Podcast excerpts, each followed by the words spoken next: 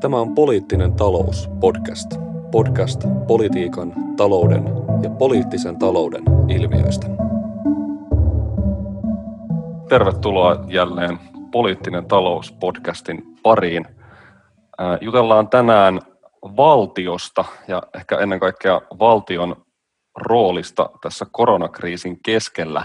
Täällä on tästä asiasta keskustelemassa tänään maailmanpolitiikan yliopiston lehtori Helsingin yliopistosta Matti Ylönen. Tervetuloa Matti mukaan. Tosi kiva, Kiitos. Että, kiva, että pääsit mukaan. Sä oot myös tota, tällä hetkellä ää, vierailevana tutkijana Tallinnan teknillisessä yliopistossa ja siellä ilmeisesti vielä jonkin aikaa. Kyllä, ensi vuoden kesän. No niin, mutta tota, ehkä sellaiseksi pohjustukseksi tässä ennen kuin, ennen kuin päästään sut enemmänkin ääneen, että tietyllä tavalla niin kuin valtioon ja koronaan liittyvä tämmöinen yhteiskunnallinen analyysi on jollain tavalla kahtalaista tällä hetkellä. Et toisaalta tietysti tätä koronaa ja sen hoitoa on niin kuin tulkittu tällaisen vahvan valtion jonkinlaisena kunnianpalautuksena. Valtio on tietysti se, joka tällä hetkellä hallitsee rajoja, valtio hoitaa sairaita ja valtio elvyttää ja tukee – talouskriisissä kamppailevia yrityksiä. Mutta toisaalta valtion toiminta myös näyttäytyy helposti tällaisena ikään kuin epäonnistumisen, epäonnistumisten ja jonkinlaisten ää, muiden hankaluuksien sarjana. Rajakontrolli saattaa välillä pettää, tehohoitopaikat eivät tunnu sairaaloissa riittävän, eivätkä virkamiehet pysty suunnittelemaan tai ehkä ehdi suunnitella – koronaturvallisia kunnallisvaaleja, tietysti aihe, josta on erityisesti viime päivinä paljon keskusteltu. Mutta tota, miten, miten Matti, sä oot, sä oot tutkinut suomalaista valtionhallintoa, te kirjoititte Hanna Kuuselan kanssa kirjan vuonna 2013 tulleen kirjan Konsulttidemokratia, miten valtiosta tehdään tyhmä ja tehoton. Ja tässä kirjassa te käsittelitte muun muassa näitä 2000-luvun erilaisia tuottavuusohjelmia ja niiden tällaisia väenvähennystavoitteita, niin mit, millä mielin sä oot Matti valtion hallintoakin tutkineena, niin kuin politiikan tutkijana seurannut tätä valtion roolista ja koronasta käytyä, ehkä vähän ristiriitaistakin keskustelua? No ehkä mä voisin aloittaa vastauksen pienen, pienen mutkan kautta ennen kuin pääsen tuohon noihin avain, avainsanoihin, mitä mainitsit, että nyt kun on tosiaan ollut tuo Virossa töissä, niin on seurannut aika paljon virolaista julkista keskustelua ja siellähän nyt etenkin nyt ne koronaluvut alkaa olla Euroopan pahimpia tällä hetkellä. Jotenkin kun sieltä käsi on katsonut, niin tuntuu, että, että Suomessa kyllä niin kuin edelleen on silleen semmoinen vahvan valtion tai niin kuin silleen monessa mukana olevan valtion perinne, että, että odotukset on aika korkeita valtiolle ja tavallaan, että vaikka Suomessa tämä tota, tartuntamäärät ja muut on ollut koko ajan niin kuin Euroopan siellä parhaimmasta päästä ja tota, taloudessakin on mennyt verrannollisesti ihan kohtalaisen hyvin, niin se keskustelu on kuitenkin koko ajan hyvin kriittistä, että no mitä voitaisiin tehdä vielä paremmin, miten voitaisiin päästä ykköseksi ja niin poispäin, mitä taas niin kuin Virossa ei tunnu näkyvää yhtään tämän tyyppistä keskustelua, että se on ollut ihan kiinnostava, kiinnostava huomata. No sitten noin niin kuin laajemmin suomalaisessa valtiota koskevassa keskustelussa, niin ähm, meillä ollaan eh, aika huonoja mun mielestä keskustelemaan semmoisista isoista rakenteellisista asioista, mikä on ehkä noin niin kuin universaalimminkin osa tämmöistä median toimintalogiikkaa, että, että haetaan joko tämmöisiä nopeita päivänpoliittisia tapahtumia tai sitten tämmöisiä henkilövetosia tarinoita – että ne on ne semmoiset niin juttutyypit, mitkä tuntuu, että niin kuin julkisuudessa menee helposti läpi. Ja sitten tämmöiset pitkät tavallaan hallinnolliset kehityskaaret, niin tuntuu, että meillä on hyvin vähän niin kuin työkaluja ja foorumeita niistä keskustelemiseen. Ja se on mun mielestä ollut sääli tässä nimenomaan tämän koronapandemian aikana, kun itse asiassa aika monet näistä niin kuin avain avainkysymyksistä ja avainkäänteistä on liittynyt nimenomaan siihen, että no miten valtio toimii tai miten julkinen sektori laajemmin toimii, jos otetaan kunnat ja muut toimijat tähän mukaan, jolloin näiden, näiden niin kuin toimien ja niiden syiden tai, tai, tai toimimatta jättämisen syiden niin kuin ymmärtäminen on, on vaikeaa tai jää niin kuin aika vailinaiseksi, jos ei oteta tämmöistä rakenteellisempaa tarkastelua mukaan. Esimerkiksi sellaisia kysymyksiä, että no millä resursseilla valtio toimii, minkä takia tietyt niin kuin, vastuut jakaantuu eri viranomaisten välillä, niin kuin ne nyt jakaantuu, minkälaisia historiallisia syitä siinä on ja niin poispäin. Että näistä toki on keskusteltu sitten ehkä jostain niin kuin perustuslain näkökulmasta tai jostain puoluepoliittisesta näkökulmasta, mutta ei niinkään semmoisesta niin kuin hallinnon näkökulmasta. Kyllä, voidaan ehkä tulla vähän myöhemmin tavallaan Rahtusen just ajankohtaisempiin kysymyksiin. Säkin olet kirjoittanut kiinnostavia tekstejä esimerkiksi just näistä THL kohdistuneista pitkäaikaisista leikkauksista, tavallaan leikkauksista, joiden kohteena THLkin on oikeastaan ollut perustamisestaan vuodesta 2009 lähtien koko ajan. Mutta ehkä tästä voisi vois ikään kuin vähitellen noustaksemme tätä teemaa kohti, niin lähteä kuitenkin pikkusen varhaisemmista vaiheista ja just ehkä pureutua tähän, että millä tavalla tätä niin kuin suomalaista valtiohallintoa ja julkista sektoria on uudistettu ja muokattu, niin siinähän usein nostetaan sitten esille nämä kolme kirjainta, eli NPM, tämmöinen New Public Management-ajattelu tai tämmöinen uuden julkishallinnon oppi, jonka mukaisesti sitten myös suomalaista tällaista valtionhallintoa on ehkä 1970-luvulta lähtien lähetty muokkaamaan, niin miten sä Matti voisit niin kuin avata tämän murroksen ikään kuin taustoja, että mikä se oli se sellainen tilanne historiallisesti, historiallisesti ja ehkä ideologisestikin, jossa sitten tämä NPM-ajattelu ajattelu alkoi voimistua? Joo, no tässähän mennään hyvin, hyvin tota pitkälle tämmöisen sotien jälkeisen hyvinvointivaltion rakennukseen ja se, sitä seuranneeseen murrokseen, kun tätä teemaa lähdetään, lähdetään käsittelemään ja toki myös niin kansainvälisiin trendeihin. Tästä on esimerkiksi Ville Yliaska kirjoittanut, kirjoittanut hyvän kirjan ja artikkeleita, mainostan tässä nyt samalla. Mutta tosiaan, että Suomessa lähdettiin rakentamaan toisen maailmansodan jälkeen hyvinvointivaltiota tämmöisen pohjoismaisen, pohjoismaista mallia seuraillen tämmöinen vahva sosiaalivaltio ja vahva tämmöinen keinsiläinen ajatus täystyöllisyydestä ja niin kuin valtion vahvasta roolista teollistamisesta ja siinä, että miten saatiin niin kuin UNICEFin hätäapua maailmansotien jälkeen saanut maa niin kuin teollistuttua hyvin nopeassa, nopeassa aikataulussa. Ja tämähän oli tämmöinen niin kuin hyvin keskus, keskusjohtoinen maa, että ei pelkästään tietysti kaikilla on mielikuva niin kuin Kekkosesta ja niin poispäin, mutta myös niin kuin mm. hallinnon rakenteiden mm. tasolla. Et meillä oli vahvoja keskus, keskusvirastoja, jotka pyöritti, oli sosiaalihallitusta ja oli tota, postia, telelaitosta ja, ja tämän, tämän tyyppisiä niin kuin valtion virastoja, joiden kautta niin kuin palveluntuotanto, oikeastaan koko tämä niin kuin julkisen sektorin rattaat pyörii, että esimerkiksi kuntien rooli oli paljon pienempi kuin, pienempi kuin nykyään. Että tavallaan tämä oli, tämä oli niin kuin se malli, jolla mentiin oikeastaan tuonne 80, 80-luvulle saakka.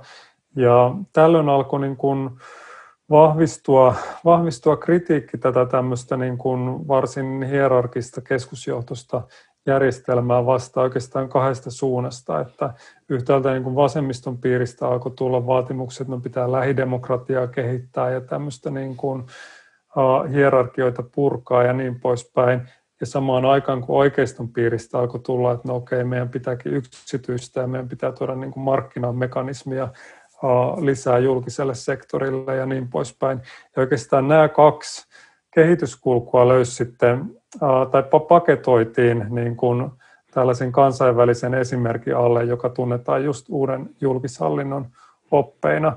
Eli näin niin kuin pitkän, pitkän johdannon jälkeen niin uh, nämä on tämmöinen niin kuin väliä, väliä tota, kokoelma uh, tämmöisiä kehittämisoppeja, uh, joilla haluttiin tuoda tämmöisiä yksityisen sektorin toimintamalleja, ajattelutapoja julkiselle sektorille.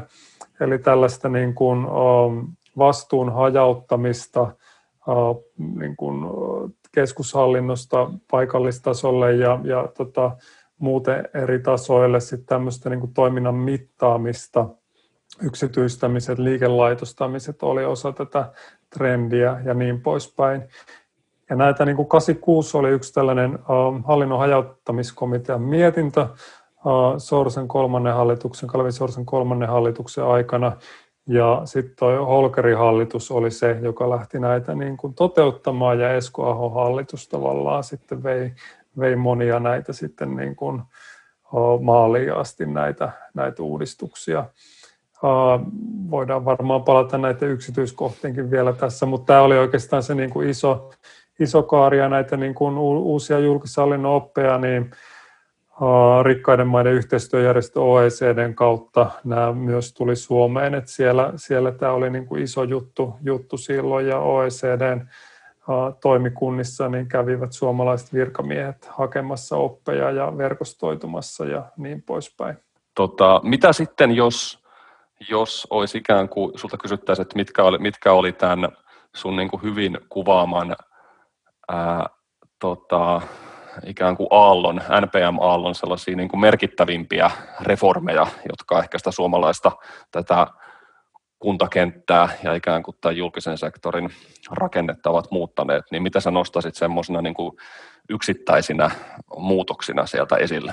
Uh, eli isoimpia tällaisia uudistuksia, niin mitä lähdettiin ekana tekemään, oli toi, tota, no oli liikelaitosten tai liikelaitostaminen ja niin kuin yksityistäminen, että nämä keskusvirastot, näitä alettiin laittaa lihoiksi, lihoiksi niin sanotusti, ja tässäkin voidaan nähdä tämmöistä niin kuin poliittista, poliittista tai tämmöistä voimapolitiikkaa siellä taustalla, että itse asiassa näistä keskusvirastoista oli tullut se niin kuin hyvin keskeinen suomalaista niin politiikkaa määrittävä, määrittävä niin kuin kenttä suhteessa ministeriöihin ja jopa, että haluttiin niin kuin ministeriöille lisää, lisää valtaa ja kun näitä lähdettiin niin kuin liikelaitostamaan ja yksityistämään, niin se jo itsessään niin kuin vähensi niiden tämmöistä poliittista ohjausvaltaa.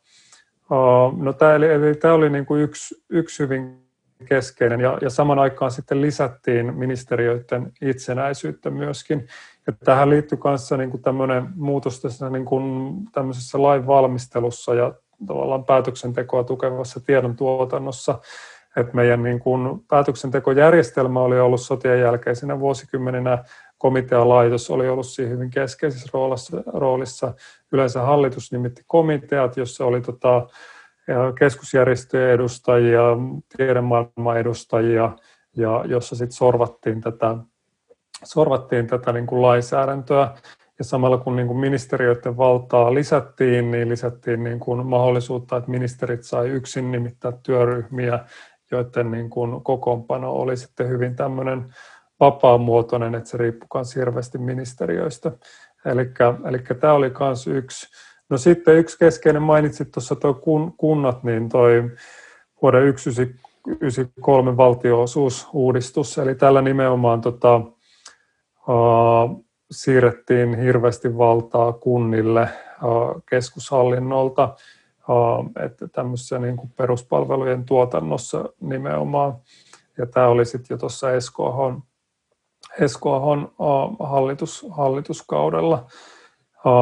Eli nämä on ollut näin kuin keskeisiä. Sitten tähän tuota ministeriöiden, samalla kun ministeriöiden valtaa kasvatettiin, niin 90-luvun vaihteessa tuli myös tämä kehysbudjetointi. Eli tota, tämä, että valtiovarainministeriölle keskitettiin valtaa siten, että valtiovarainministeriön annettiin määritellä ne budjettikehykset, joiden puitteissa ministeriöiden piti sitten sorvata budjettiinsa. Ja tälläkin oli ajatuksena saada tämmöistä niin kuin kulujen, kulujen niin kuin kontrollia uh, lisättyä. Uh, toki sitten siinä, niin kuin, no, siihen liittyy paljon hyvin poliittisia kysymyksiä, mutta myös se, että uh, mikä on sitten se kompetenssi, millä valtiovarainministeriössä arvioidaan yksittäisen sektorin ministeriöiden niin kuin kulujen mielekkyyttä, niin on, on hyvin yksi keskeinen kysymys. Et tässä oli näitä niin kuin, tavallaan 90-luvun vaihteen keskeisiä reformeja, vaikka niin kuin kansainvälisesti ja osin Suomessakin, niin tämä New Public Management ei ole enää pitkään aikaa ollut mikään juttu. Mm. Että tavallaan se on tunnistettu ja tunnustettu, että no, tämä oli yhden aikakauden kokeilu ja tämä ei ollut kauhean menestyksekäs, että mm. tota, on, on syytä siirtyä eteenpäin. Onko siinä tavallaan, oliko tavallaan näissä NPM-reformeissa tai ylipäänsä tässä sun kuvailemassa kehityksessä jotenkin vähän niin kuin eri suuntaan tai jännällä tavalla tuollaisia tietyllä tavalla ristiriitaisiakin tendenssejä, että yhtäkkiä että yhtäältä siellä oli tämä halu ikään kuin vähän niin kuin höllätä tällaista normiohjausta ja just tuoda vaikka sitä päätöksentekoa lähemmäs niitä kuntia, mutta sitten toisaalta halu, toisaalta toiseen suuntaan sitten vei se prosessi, jossa esimerkiksi sitten VMlle annettiin tavallaan tämän kehysbudjetointi menettelyn kautta sitten ikään kuin enemmän, enemmän valtaa ylipäänsä määrittää ne raamit, joiden, joiden puitteissa ikään kuin se koko tämä niin kuin julkinen sektori toimii. Että voisiko sitä, voisiko sitä jo, jo, jonkinlaisen tuollaisen vähän niin kuin kaksoisliikkeenkin kautta ehkä hahmottaa? Joo, ilman muuta. Ja tota, äh, tästä on kirjoitettukin, että tämä oli niin kuin, retorisesti niin kuin nerokas, nerokas äh, niin kuin, projekti. Mainitsit tuon tai puhuttiin tuosta, että miten se yhdisti niin kuin vasemmistolaisia ja oikeistolaisia liikkeitä. Mutta lisäksi siinä oli tosiaan tuo ristiriita, että yhtäältä puhuttiin vastuun hajauttamista ja toisaalta sitä keskitettiin. Että VM niin kuin vallan kasvu on yksi, oli yksi hyvin merkittävä tendenssi tässä. No muutenkin sitten tietysti ministeriöiden valta kasvoi. Että okei, keskusvirastojen valta väheni, ministeriöiden valta kasvoi. En mä tiedä, oliko se nyt sen enempää sitten kuitenkaan loppujen lopuksi hajauttamisesta kyse, että tässä suhteessa kuntien suhteen toki oli aidosti kyse hajauttamisesta. Sä puhuit tuossa ihan kiinnostavasti siitä, että, tai mainitsit tuonne, että tähän NPM ei ole sitten ollut kuitenkaan enää pitkään aikaan tällaista jotenkin eh, tämmöistä niin kuin hallinnon kehittämisen valtavirtaa, niin mitkä ne, minkälaisista kokemuksista se sen jonkinlainen rappio sitten, sitten kumpus tai mitä siinä, mitä siinä ikään kuin tapahtui tai minkä takia se, se siitä sitten tämmöisestä NPM-ideologiasta sitten pikkuhiljaa luovuttiin? No sekin on tietysti eri maissa ollut, ollut erityyppinen kehitys ja mä, mä, mä en niin kuin hirveän monen maan osalta tunne, tunne kauhean syvällisesti tätä kehitystä, mutta mutta siitä ainakin muistan äskettäin lukeneeni, että tämä lähti niin kuin uudesta Seelannista oikeastaan monet näistä ajatuksista 80-luvulla liikkeelle, mitä NPM alettiin sitten samastamaan. Ja siellä ollaan menty nyt niin kuin ihan toiseen ääripäähän suhteessa tähän vaikka tähän jatkuvaan mittaamiseen ja muuhun. Että se jäi tuossa ehkä äsken vähän vähemmälle, mutta että tämä, tavallaan tämä tulosohjaus, jatkuva mittaaminen, niin se oli yksi asia, mitä haluttiin tosiaan tuoda julkiselle sektorille – mutta siinä tullaan hyvin nopeasti ongelmiin siihen, että no mitä mitataan, miten mitataan, missä määrin se niin kuin on millään tavalla relevanttia, että se voi monesti johtaa itse asiassa niin tämmöisen byrokratian kasvuun ja kulujen kasvuun myös, että se on usein hyvin hankalaa, hankala suunnitella semmoisia määrällisiä rahallisia mittareita, millä voitaisiin mitata niin kuin aidosti jotain julkisen sektorin toimintaa, ja lisäksi mittaaminen itsessään synnyttää työtä ja byrokratiaa, joka on tavallaan just vastaan niitä niin kuin ideaaleja, mitä näissä niin kuin MPM-reformeissa haettiin. Et, et se on myös yksi tällainen huomio. No sitten myös tämä niin vallan hajauttaminen, että se on ehkä ollut näitä keskeisiä juttuja mun mielestä, mitä tietyllä tavalla tässä koronakriisin yhteydessä – on jäänyt uupumaan tästä keskustelusta.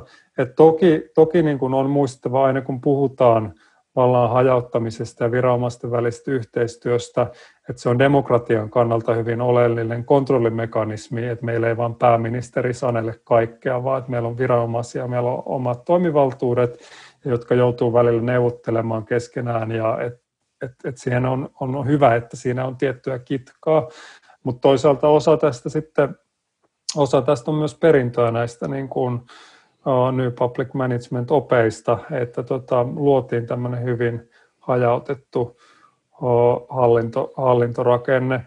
Että tota, se voi tulla monelle yllätyksenäkin, mutta monesti ajatellaan, että Suomessa on hirveän suuri valtio, mutta ei se pidä paikkaansa, että nimenomaan valtion osuus suomala, suomalaisten niin kuin, suhteessa, suhteessa tota, Suomen julkisen sektoriin niin on eurooppalaisvertailussa äärimmäisen pieni.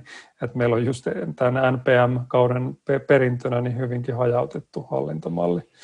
Joo, toi on kyllä, toi on kyllä tosi kiinnostavaa, että siinä on ikään kuin, ei, se, että se ei ole tavallaan sattumaa, että, että nämä ongelmat, jotka just ehkä piirtyy tavallaan esiin tässä päätöksenteossa tällaisen niin kuin tietyllä tavalla akuutin kriisin yhteydessä, että et, niillä on historialliset taustansa ihan, ihan selkeästi olemassa. Kyllä, kyllä. Joo, ja poliittinen muisti ja julkisuuden muisti on aika lyhyt, lyhyt Kyllä. No, toki 80-luvusta alkaa olla jo hieman aikaa, mutta joka tapauksessa. Miten sitten tämä, te kirjoitatte tuossa teidän konsulttidemokratia-kirjassa, josta nyt toki on jo on jo niin kuin seitsemän vuotta sen julkaisusta, mutta se tuntuu varsin teemoiltaan varsin ajankohtaiselta, niin te siinä kerrotatte näistä valtion tuottavuusohjelmista. Mistä näissä tuottavuusohjelmissa, näissä 2000-luvun tuottavuusohjelmissa oli kyse, ja liittyykö ne toisaalta jotenkin tähän tässäkin jo käsiteltyyn niin kuin New Public Management-ideologiaa, vai ammensiko ne tavallaan jostain toisenlaisesta aatteellisesta perinteestä? No kyllä ne oli selvästi jat, jatkoa sille uh, osin ehkä tämmöiseen uh, Nokia, Nokia-ajan nousu, nousukauden Suomen niin kuin työmarkkinatilanteella kuorutettuna voisi vois sanoa.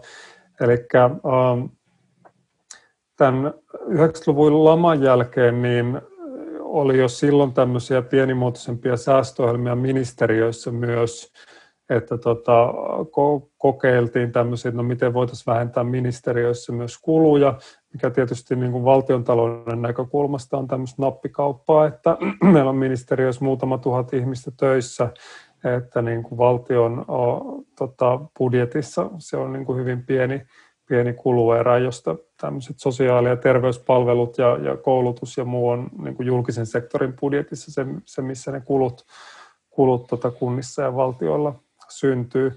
Mutta tosiaan tota, 2003 alkoi tällainen uh, tuottavuus, alettiin suunnitella tämmöistä tuottavuusohjelmaa, joka sitten niin kuin, uh, vanhaisen hallituksen ensimmäisenä ja toisena kautena toteutettiin. Et se, tavallaan se, miten se freimattiin, oli, että et, et meillä oli niin kuin, ajatuksena, tai hallinnossa oli ajatuksena, että tulee iso työvoimapula, pitää vapauttaa julkiselta sektorilta työvoimaa yksityisen sektorin käyttöön tässä niin kuin Nokia, Nokia, tota, Nokian nousukauden aikaisessa Suomessa.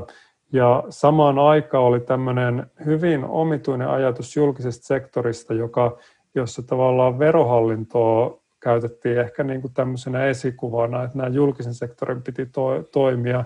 Ajateltiin, että, että verohallinnossa saatiin siirrettyä tilanteesta, jossa kaikki niin kuin käsin kirjoittaa sen veroilmoituksensa ja joku lukee sen sitten siellä, avaa sen kirjekuoren ja lukee, niin saatiin siirrettyä tämmöiseen sähköiseen konepohjaiseen systeemiin, että olisi mahdollista kaikkialla muuallakin. Ja tämähän nyt oli ihan pähkähullu ajatus kyllä, koska niin kuin, hyvin iso osa mm, ministeriöiden työstä on erilaista neuvottelua, lainvalmistelua, on kansainvälisiä asioita, tällaisia, mitä tietokone ei niin kuin 2020-luvullakaan pysty oikein hoitamaan. No lisäksi tässä oli vielä se, että tämä koski koko valtiohallintoa, oikeuslaitoksia, poliisia, kaikkia näitä niin kuin eri virastoja ja niin poispäin, että haluttiin saada niin kuin väkeä pois kautta linjan.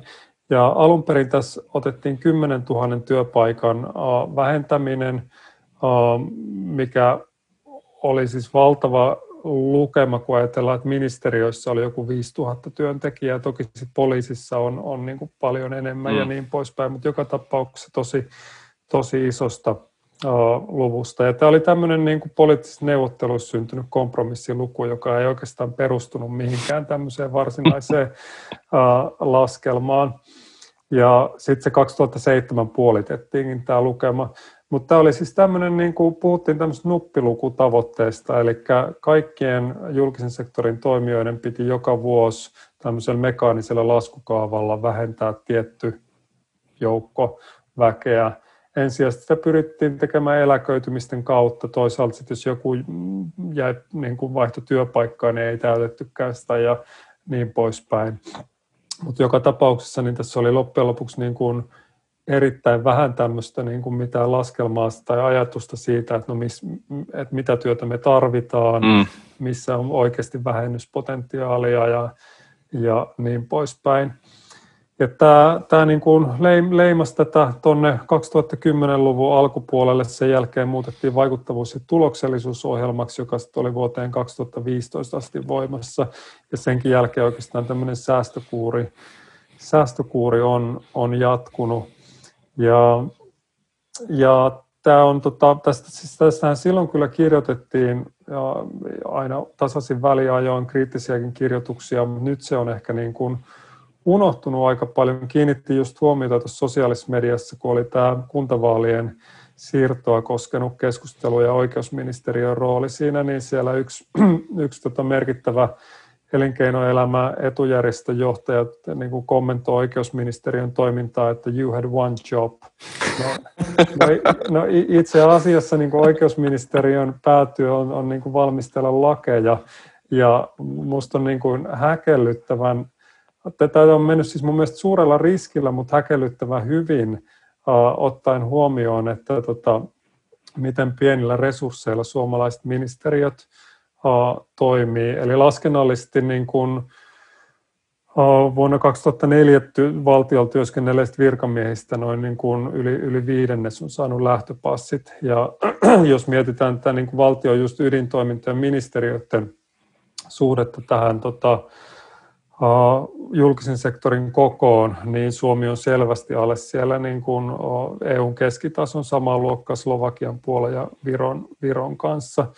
Ja tota, että tämä on, tämä on niin kuin se tilanne, missä me ollaan.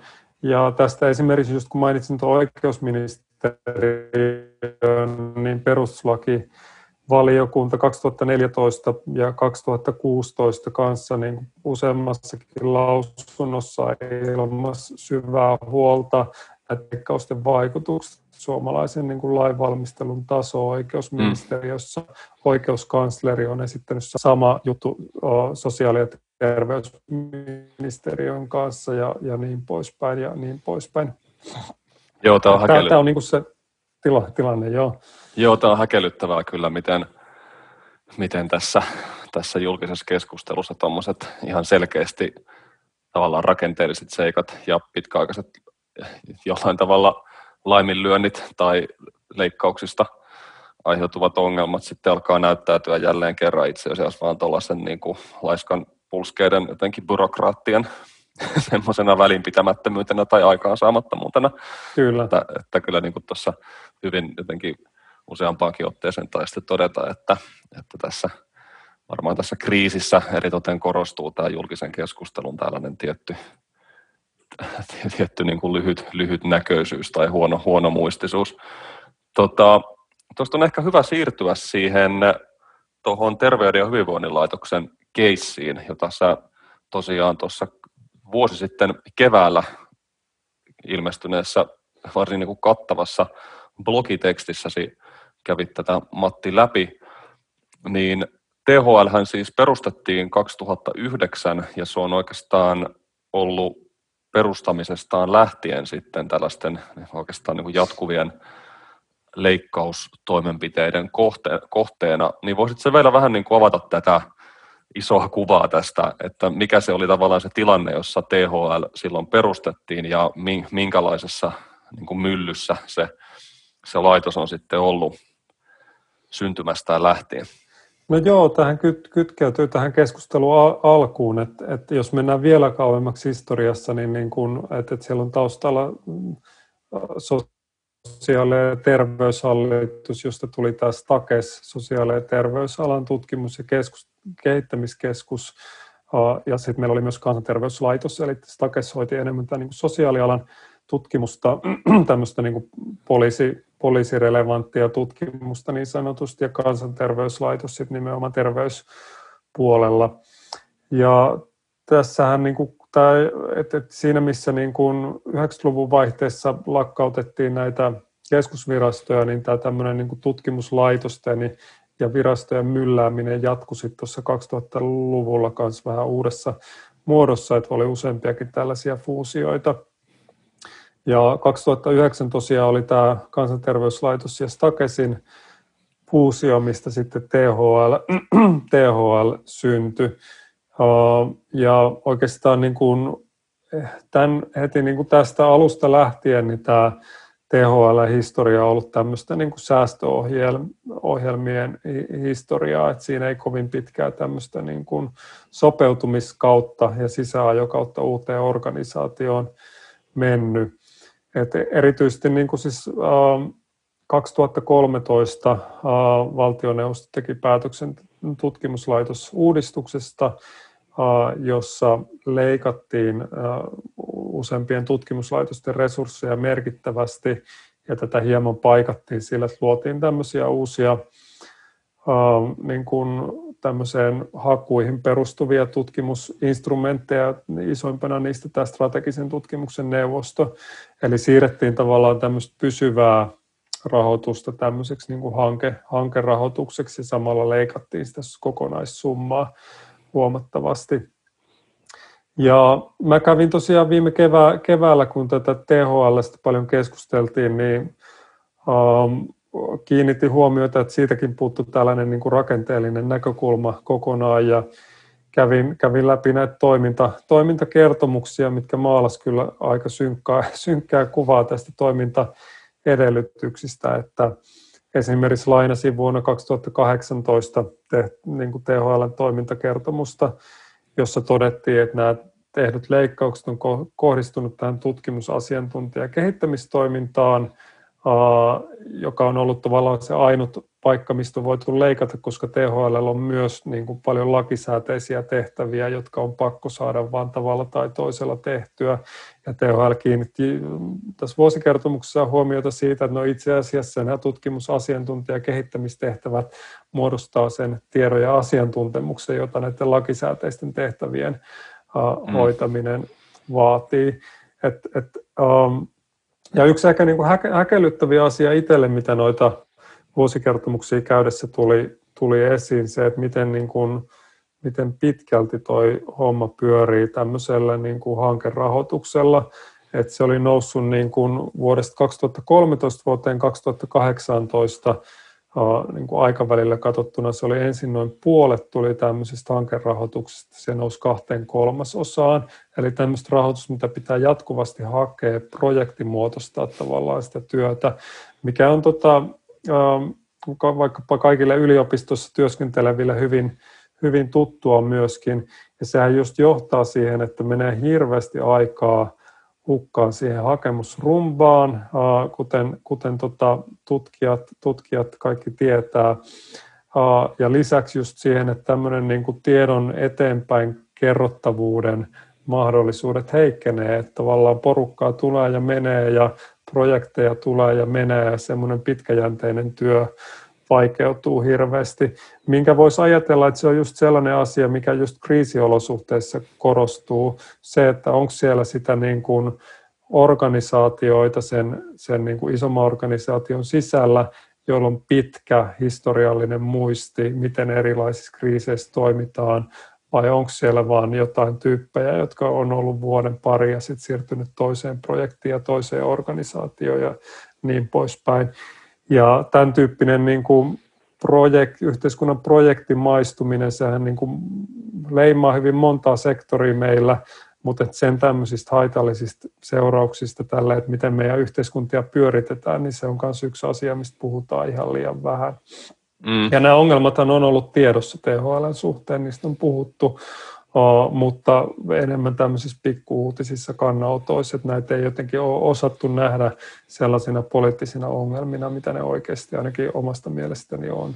Mm, kyllä, kyllä. Joo, toi on kyllä, toi, eh, ehkä, tai sä puhuta, puhuit niin kuin aiemmin tuosta siitä jatkuvasta tämmöisestä niin kuin auditoinnin ja valvonnan kulttuurista, joka tänne julkiselle sektorille tavallaan jossain vaiheessa tuotiin, niin ehkä tietyllä tavalla tämä työn jatkuva projektiluontoistuminen tuntuu jotenkin niin kuin luontevalta jatkolta tällaiselle kulttuurille, että siinä varmaan se, tavallaan se valvonnan mekaniikka on ehkä vähän erilainen, mutta jotenkin tuntuu, että siinä on tavallaan samanlainen eetos, että se on ikään kuin koko ajan pystyttävä se ikään kuin julkisen sektorin ytimeenkin kuuluva työ niin kuin pystyttävä tavallaan oikeuttamaan jollekin tällaiselle tai jonkun tämmöisen niin kuin kilpailullisen tässä tämmöisen niin kuin kilpailullisen mekanismin kautta.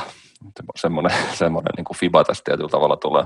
Kyllä, ja sitten siinä on vielä se, että toki niin kuin monilla yhteiskunnan alueilla niin ihmisillä on rajat, rajat, rajatut mahdollisuudet vaikuttaa siihen, että yksityisen sektorilla tämmöinen toimintamalli on lisääntynyt paljon ja niin poispäin. Mutta sitten jos me puhutaan niin kuin valtion perus, perustoiminnoista, niin ei sen olisi pakko olla näin. Että se on niin kuin selkeästi poliittinen valinta. Että tuossa vaikka kun lueskelin taas äskettäin noita niin oikeusministeriön suhteen noita niin kuin, vaikka perustuslakivaliokunnan lausuntoja ja muuta näistä leikkauksista, niin siinä puhutaan niin kuin muutamista miljoonista, ehkä vähän toista kymmentä miljoonaa ja niin poispäin, mikä tietysti tota, yksity, yksity, yksittäiselle lottovoittajalle on, on iso summa, jos sen sattuu voittamaan, mutta se on nimenomaan valtion budjetissa niin hyvin, hyvin pientä nappikauppaa. Että me voitaisiin myös rakentaa tämä julkinen sektori niin, että et, et just tämmöisissä aivan ydintoiminnoissa se olisi se, olisi se niin kuin riittävä, riittävä asiantuntemus siellä talon sisällä ja se ei vaatisi mitään isoja panostuksia. Kyllä. Tota, no mitä sä ajattelet, nythän tässä, niin kuin mä vähän tuossa tavallaan jakson, jakson aluksi esittämässäni introssa luonnehdin, niin jotenkin mun mielestä tässä koronan yhteydessä ainakin ehkä silloin – vuosi sitten ja varmaan edelleen on puhuttu paljon jotenkin tästä valtion tietynlaisesta arvonnoususta, että nyt myös monet ikään kuin tavallaan tämmöistä vähän ehkä pienempää ja tämmöistä niin kuin hoikempaa valtiota, projektimuotoista valtiota kannattavat nyt sitten niin kuin on siirtyneet vaatimaan tällaista tehokasta, kyvykästä pandemiavaltiota, niin näet, miten, miten sä niin kuin näet tämän tällaisena politiikan tutkijana ikään kuin pidemmällä aikavälillä, että onko meillä tällaisia hallinnollisia, hallinnollis-ideologisia tendenssejä, jotka ehkä tukis tällaista tietynlaista valtion roolin, ehkä valtion muodon jonkinlaista uudelleenjärjestämistä, vai törmääksit kaikki tällaiset korulauseet sitten kuitenkin siihen tietyllä tavalla siihen niin kuin hallinnon kehittämiseen, semmoiseen raakaan kulttuuriin, joka sitten tulee toisaalta sieltä ihan jostain niin kuin kehysbudjetoinnista ja tavallaan niin kuin tällaisista, tällaisista niin kuin työkaluista, että, että miltä, miltä tämmöiset valtion tavallaan uudelleen miettimisen mahdollisuudet sun näkökulmasta näyttää tällä hetkellä?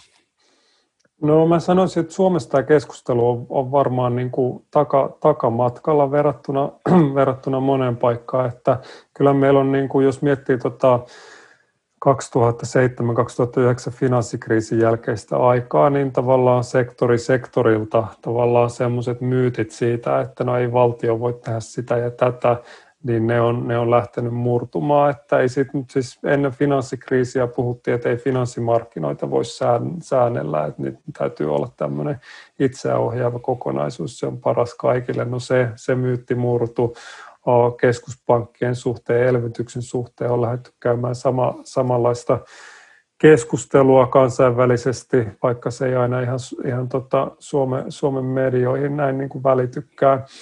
Ja sama myös, mitä pätee esimerkiksi innovaatiopolitiikkaan, missä Suomella on ollut pitkät perinteet siitä, että ihan tuosta toisesta maailmansodasta lähtien, että on lähdetty tunnistamaan niitä 20 vuoden päästä niitä teollisuuden aloja satsaamaan sinne. Että, että tavallaan tämä tämmöinen niin kuin myytti valtion voimattomuudesta ja sen väistämättömyydestä, niin se on niin kuin, uh, tota, rapistunut alue alueelta, mutta kyllä mä näkisin, että nimenomaan Suomessa suhteessa tähän ihan perusvirkamiestyöhön, minkä pitäisi olla se kivijalka, millä tämä, tämä seisoo, niin se on kyllä aika, aika niin kuin, tota, vielä heikoiskantimissa se keskustelu.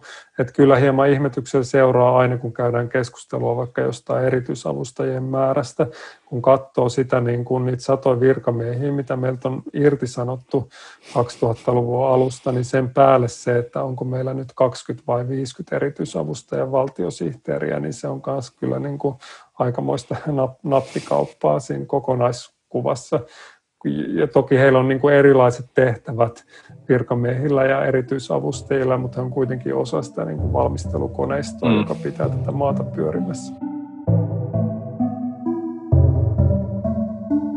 Ehkä siinä on ollut se, että, että mun mielestä hyvin pitkään niin meiltä puuttuu jotenkin semmoinen positiivinen visio valtiosta, että oli että, että tosiaan tämä niin kuin hyödynnettiin jo 80-luvulla, kun lähdettiin näitä New Public Management-ohjelmia suunnittelemaan, että silloin oli jo tämä vuoden 68 liike ja, ja niin poispäin, ja lähidemokratian vaatimukset ja muut, jotka saatiin tavallaan niputettua osaksi sitä samaa. Mutta myös sen jälkeen, että jos mietitään 90-luvun ja 2000-luvun alkupuolen keskustelua, niin ähm, toki nyt on aina niin kuin löydettävissä jotain yksittäisiä ryhmittymiä ja niin poispäin, mutta että kyllä se semmoinen tota, tavallaan toisenlainen kritiikki, niin sitten uh, enemmän oli tämmöistä niin kuin jotenkin autonomihenkistä ja tämän, tämän tyyppistä, että, että kyllä se tavallaan semmoistenkin tahojen piirissä, jotka sinänsä näitä niin kuin, uh, yksityisen sektorin oppien tuomista julkiselle sektorille on vastustanut, niin se visio sitten, että mikä se julkisen sektorin pitäisi olla, niin se on,